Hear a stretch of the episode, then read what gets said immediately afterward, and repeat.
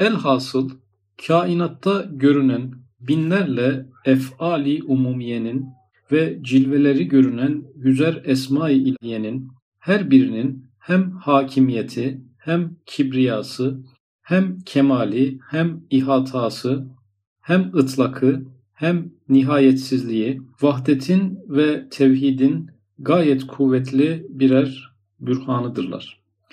Baştan alıyorum. Elhasıl kainatta görünen binlerle efali umumiyenin. Bir önceki derste de konuşmuştuk. İlahi fiiller var, umumi fiiller var. E, kainatı kaplıyor bu fiiller ve binlerce, binlercesi aynı anda kainatı kaplıyor ve biri birisine engel olmadan varlığını sürdürebiliyorlar. Bunun üzerinde durup mevzu tevhide bağlanmıştı. E, bunların ancak ve ancak bütün fiillerin failinin tek olduğu anda bu ancak mümkün olabilir. Bunu konuşmuştuk. Ve cilveleri görünen güzel esma-i ilahiyenin her birinin hem hakimiyeti. Bununla ilgili de konuşmuştuk. Yüzlerce esma-i ilahinin e, herhangi birini ele aldığımızda e, onun hakim durumda olduğunu görüyoruz. Normalde e, bir tane hakim olur, diğerleri onun gölgesinde kalması icap eder. Ama mesela yeryüzüne Rezzak ismiyle baktığımızda adeta bir gıda ambarı, sanki sadece rızık için galip olan rızıktır. Her şey rızık etrafında dönüyor gibi görünüyor ama Şafi isminden bakacak olursak sanki her şey şifa için. O bütün bitkiler, tabiattaki bütün güzellikler her biri sanki e, bir hastalığın çözümüdür de aynı zamanda. Şafi ismi de aslında hakim. E, ama bir başka açıdan da bakılsa mukaddir ismi hakim. Yani her yerde bir geometri var, e, bir matematik var. Ama başka bir gözle bakılsa musavvir ismi hakim.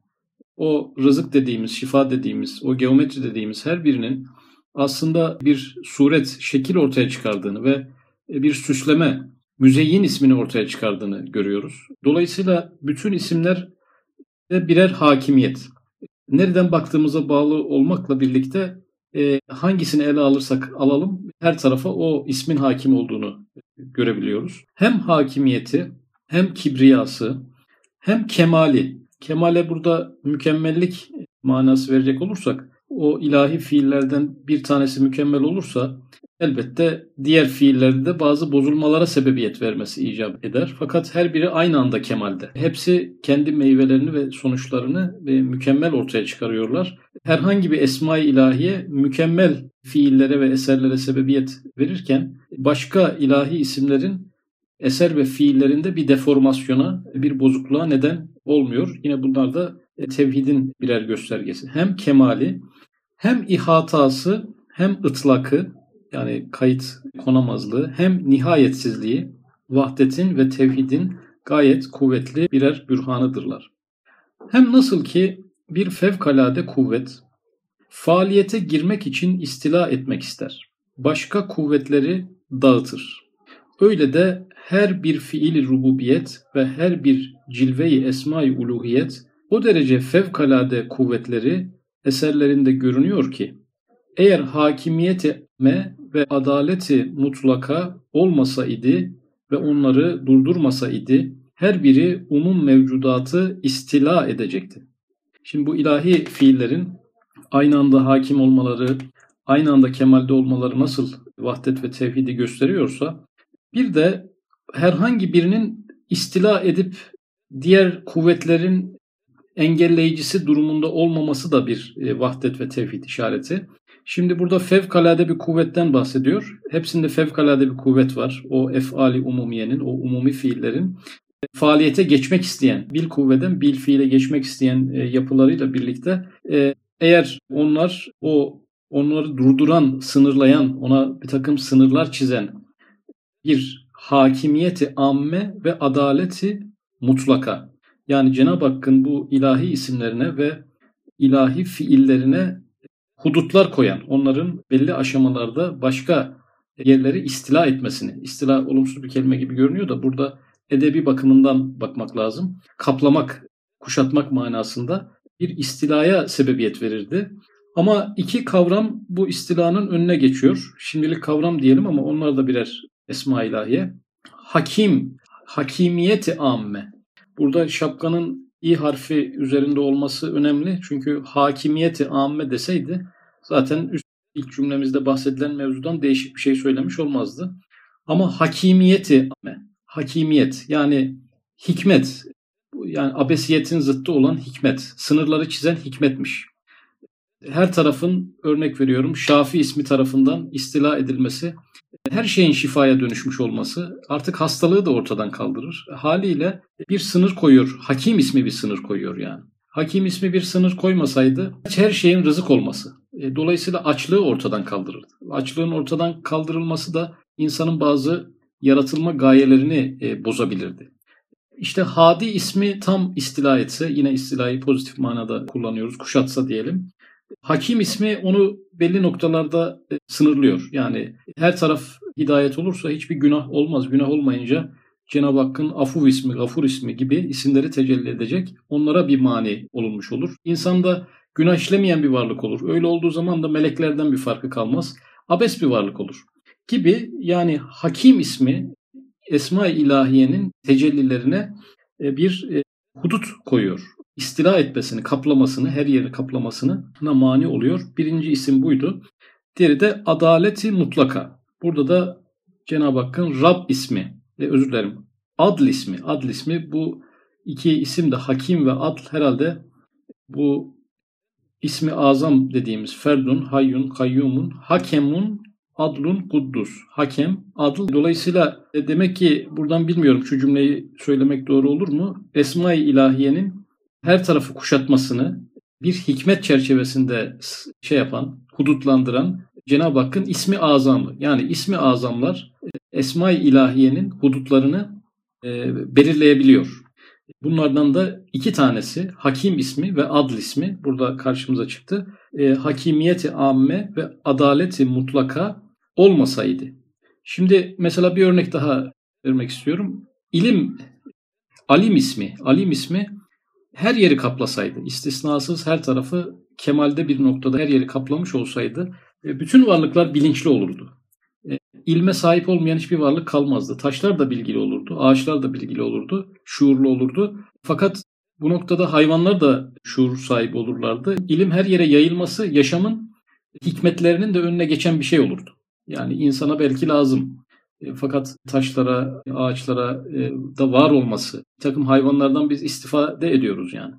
Onlardan artık edemeyişimize kadar belki ulaşabilen e, mevzular olabilir. Hakimiyeti amme ve adaleti mutlaka olmasaydı ve onları durdurmasaydı her biri umum mevcudatı istila edecekti.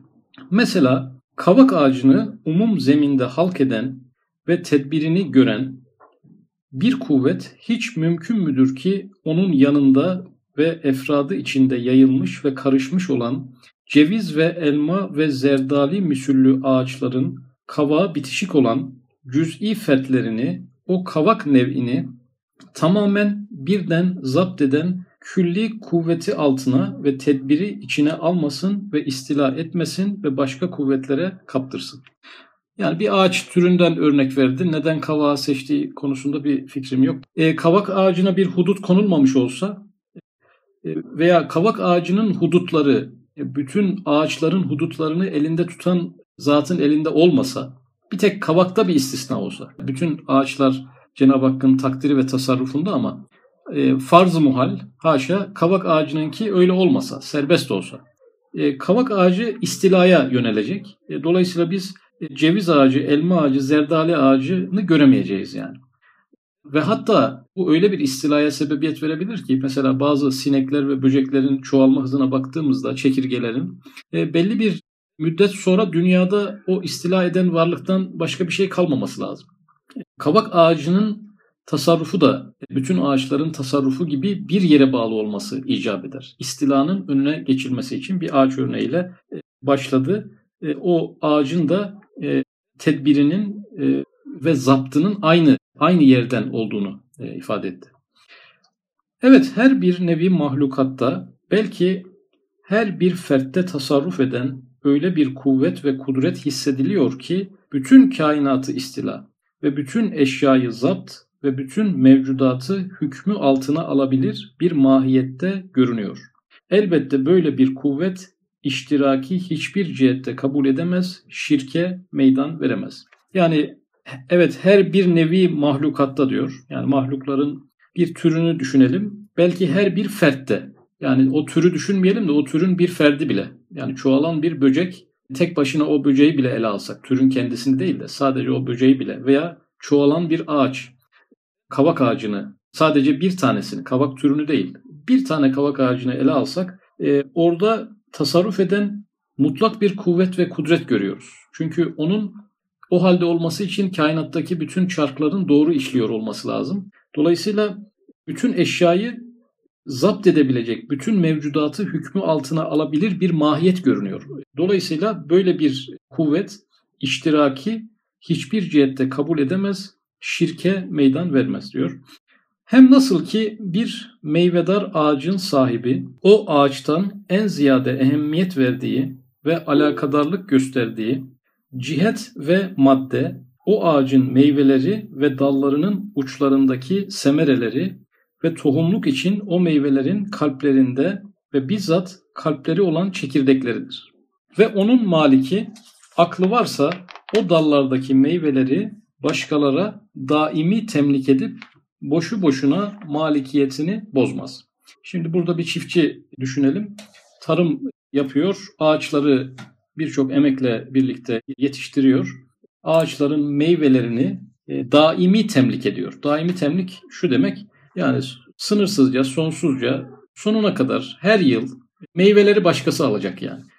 Ve bu kişi sadece ağaçla uğraşmış olacak. Yani ağacın bakımı, görümüyle uğraşacak fakat e, daimi temlik. Meyveleri daimi temlik. Meyveleri de sürekli başkası gelip alacak.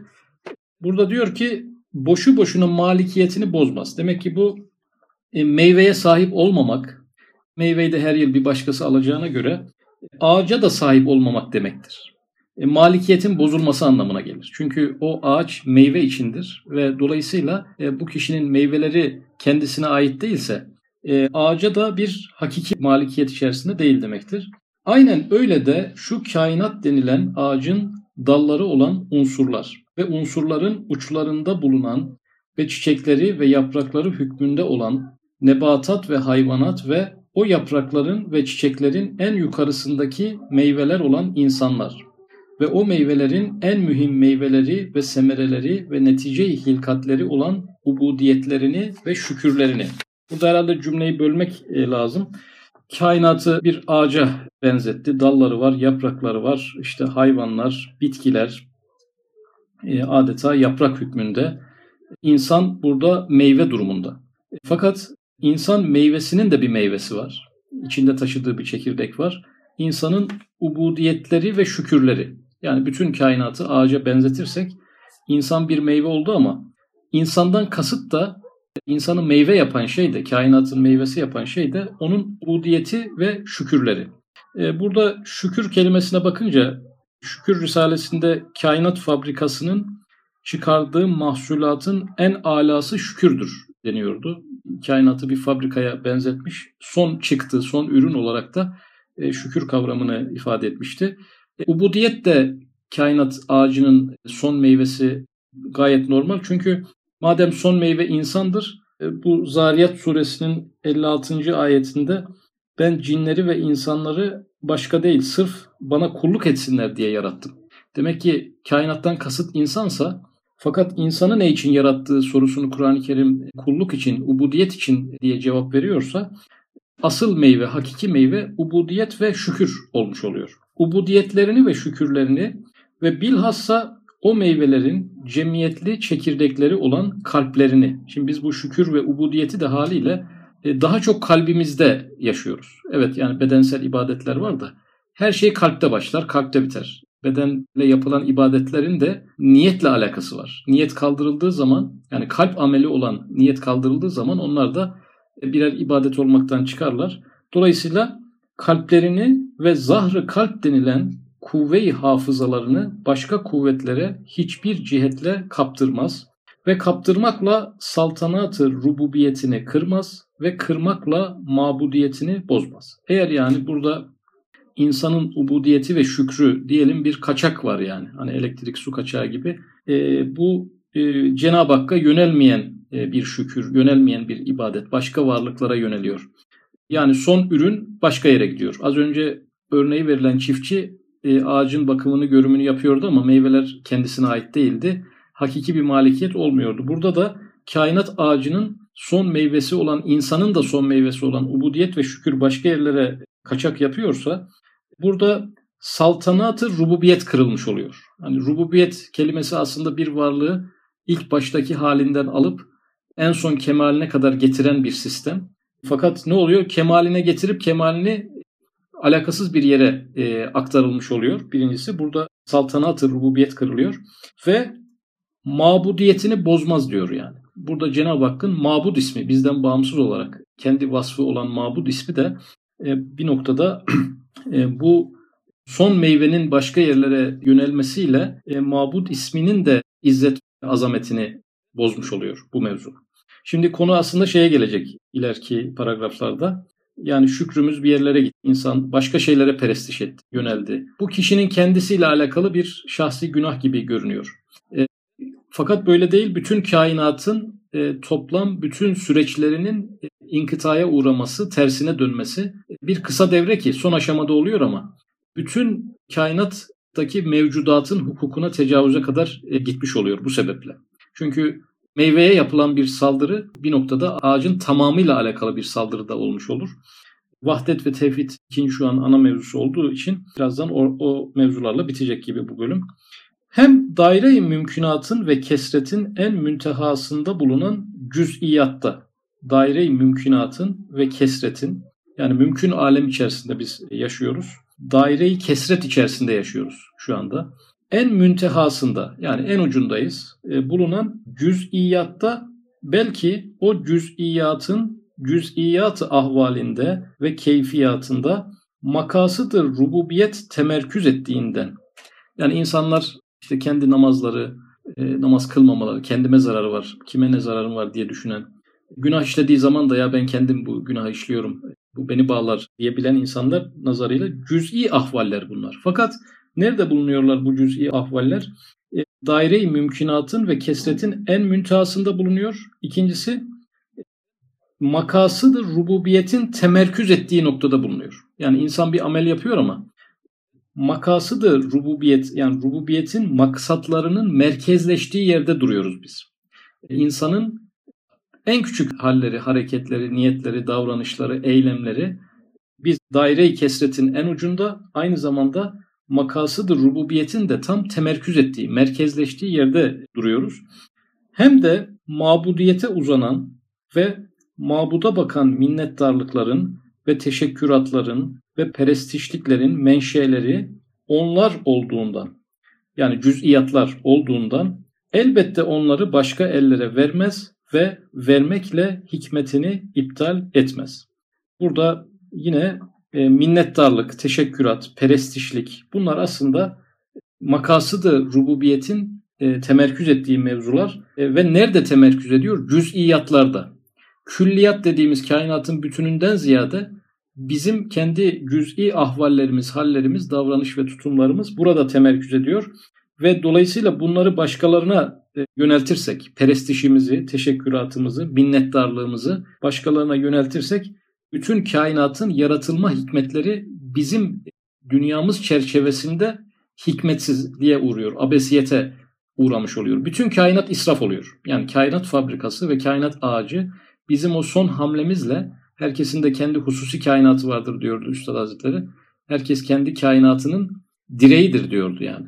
Dolayısıyla kendi kainatının temsilcisi ve halifesi olduğu için herkes bu son münteha noktada, uç noktalardaki bu cüz'iyat ona göre olan küçük fiilleri bir noktada Cenab-ı Hakk'ın bütün kainattaki hikmetlerini aniden abesiyete inkılap ettiriyor. Ve hikmetini iptal etmekle uluhiyetini ıskat etmez. Şimdi zaten bu perestiş, e, bu minnettarlık, teşekkürat mevzuları biraz uluhiyet e, kavramının e, tanımlarıydı. Ve hikmetini iptal etmekle uluhiyetini ıskat etmez. Çünkü mevcudatın icadındaki en mühim makasıdır Rabbaniye kendini zi şuurlara tanıttırmak ve sevdirmek ve methü senasını ettirmek ve minnettarlıklarını kendine celbetmektir. En mühim makasıdır Rabbaniye dedi. Demek ki birçok makasıdır Rabbaniye var ama bir tanesi en önemlisi. E, onu da dört maddede ifade etti. Kendini şuur sahiplerine tanıttırmak. Kainatın yaratılma sebebi tanıttırmak. Kendini sevdirmek. ikincisi medhü senasını ettirmek ve minnettarlıklarını kendine celbetmektir. Yani şuur sahiplerinin minnettarlıklarını kendine celbet. Kainat bu yüzden e, yaratılmış. Ubudiyet ve şükür şeklinde iki kavram e, üst paragraflarda söylenmişti. Bu onun herhalde e, daha geniş açılmış bir hali. Dolayısıyla insan metrü senasını başkasına yöneltince hakiki manada mecazi değil de minnettarlıklarını bir takım sebeplere yönlendirdiğinde e, Cenab-ı Hakk'ın kendini tanıttırmak ve sevdirmek için yarattığı bütün süreçlerin her birini bozmuş oluyor. Kainatın yaratılma maksatlarını bile değil, yaratılma maksadının en üstününü, en mühimini kendi eliyle bozmuş oluyor. Bu ince sır içindir ki, bu ince sır içindir ki, demek ki bu sır ince bir sırmış şükrü ve perestişi ve minnettarlığı ve muhabbeti ve medhi ve ubudiyeti intac eden, rızık ve şifa ve bilhassa hidayet ve iman gibi. Şimdi burada şükürden, perestişten, minnettarlıktan üstlerde bahsetmişti. Burada muhabbet kelimesi de girdi. Sevdirmek demişti çünkü. Medhi ve ubudiyeti bu kavramları en çok insanlar nerelerde bu kavramlardan kayarlar? Odak noktalarını en çok hangi e, süreçlerde yitirirler. Minnettarlıkları en çok nereden kayar, e, nerede bozulur? Burada dört şey saydı. Rızık, şifa, hidayet ve iman. Yani patron rızık noktasında bir vesile ama hep onun elinden alınca insanın kalbi bir noktada kayma ihtimali var. E, şifa yani genelde genel olarak doktorlar eliyle yine sebepler eliyle ilaçlar eliyle geldiği için insanın kalbinin kayma noktalarından en kritiklerinden birisi de şifa olduğu ifade edildi.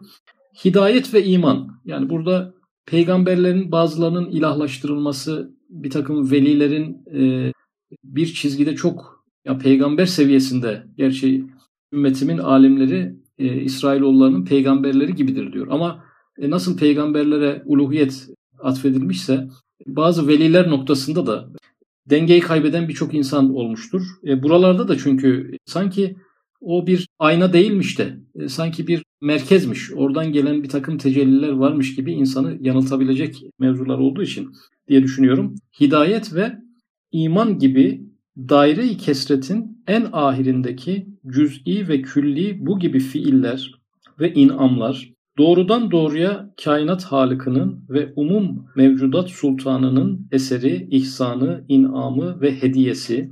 Hediye kelimesi geldi yani hediye denmeseydi biraz sanki çaba e, da işin içerisine girerdi. Burada Cenab-ı Hakk'ın lütfu, apaçık bir lütfu sebeplere e, az da olsa bir puan verme eğilimi oluşabilirdi yani. Hani e, yüzde bir oranında şey vermek hissiyatı oluşur noktasında hediye kelimesi geldi burada. Hediyelerde insanların bir doğrudan bir etkisi, çabası genelde olmaz yani bu hediye kelimesiyle ilgili. Ve fiili olduğunu göstermek için Kur'an-ı Mucizül Beyan tekrar ile mesela İnna Allaha huvel rezzaku zul kuvvetil metin. İnna Allaha huvel rezzaku zul kuvvetil metin. Yani burada rızıkla alakalı bir ayet geldi. Benim şüphesiz ki rızık veren, mutlak kudret ve kuvvet sahibi olan sadece Allah'tır. Bu sık e, vurgulanan mevzulardan e, olduğu anlaşılıyor bu paragrafın gelişinden. Kur'an-ı Kerim'de e, sık sık vurgulanan mevzulardan birisi. Tekrar ile diyor çünkü. Demek ki insanlar rızkın Allah'tan geldiğini sık sık unutuyorlar ki e, bu noktada tür hatırlatmalar sık gelmiş yani. Ve ize merrattu fehuve yeşfin. Ve ize merrattu yani hastalandığımda fehuve yeşfin. Bana şifa veren odur diye. Hastalandığımda bana şifa veren odur. Bu hatırlatılıyor. İnsanların şifayı vesilelere, sebeplere atfetmemeleri açısından. İnneke la tehdi men ahbebte velakinnallaha yehdi men yeşe. Sen sevdiğini hidayete erdiremezsin. Ancak Allah dilediğini hidayete erdirir. Gibi ayetler ile rızkı ve hidayeti ve şifayı zatı vacibül vücuda veriyor ve onları ihsan etmek ona mahsus. Ona mahsus ve ona münhasırdır diyor. ve gayet şiddetle gayrın müdahalesini reddediyor. Yani bu üç mevzuda rızık, hidayet ve şifa mevzuunda dışarıdan etkileri şiddetle e, reddediyor. Evet, ebedi bir dar saadeti kazandıran, ebedi bir dar saadeti kazandıran, iman nimetini veren, elbette ve herhalde o dar saadeti halk eden ve imanı ona anahtar yapan bir zatı Zülcelal'in nimeti olabilir. Şimdi bir insana iman vermekle ebedi saadet vermek eşittir yani. Çünkü ebedi saadetin anahtarı iman olduğuna göre e, bir kişi bir başka kişiye iman kazandırdığını düşünse, kendini fail noktasında görse, ebedi saadetin ve ebedi saadet alemlerinin sahibi de kendisi olarak görmüş olur. Çünkü bu bir anahtar ve açtığı kapı ebedi saadet alemleri. Nasıl olur da böyle büyük bir mevzu, sonsuz bir ebedi saadeti zayıf bir insan eliyle onun kendisini fail bilerek e, başkasına ulaştırıyor olması nasıl mümkün olabilir? Olmaz. Evet ebedi bir dar saadeti kazandıran, iman nimetini veren, elbette ve herhalde o dar saadeti halk eden ve imanı ona anahtar yapan. E, anahtar yapmaya da bilirdi Cenab-ı Hak. Yani imanı oranın anahtarı yapmış. E, o da Cenab-ı Hakk'ın bir lütfu. Bunu yeterli görmeyebilirdi. Fakat bunu yeterli görmüş. E, dolayısıyla bir insanın bir başkasına iman aktarımında bulunduğunu iddia etmesi e, bir noktada imanı anahtar yapanın da kendisi olduğunu ifade etmiş olması anlamına gelir. İmanı ona anahtar yapan bir zat-ı Zülcelal'in nimeti olabilir. Başkası bu derece büyük bir nimetin münimi olarak mabudiyetin en büyük penceresini kapayıp e, demek ki mabudiyetin Cenab-ı Hakk'ın mabud olduğunu gördüğümüz bir takım pencereler var. E, fakat onlardan en büyüğü, en büyük bir penceresi var. İman nimetini kendinde ve kendisinden başkasına aktarılabiliyor olduğunu gören, e, zanneden kişi en büyük pencereyi e, kapatmış olur. Kapayıp en ehemmiyetli vesilesini kapamaz ve çalamaz. Elhasıl şecere-i hilkatin en müntehasındaki yani yaratılış ağacının en son noktaları, en uç noktalarındaki en cüz'i ahval ve semerat. Yani insan düşünce, eylem ve niyetleri diyelim. iki cihetle tevhide ve vahdete işaret ve şehadet ederler diyor.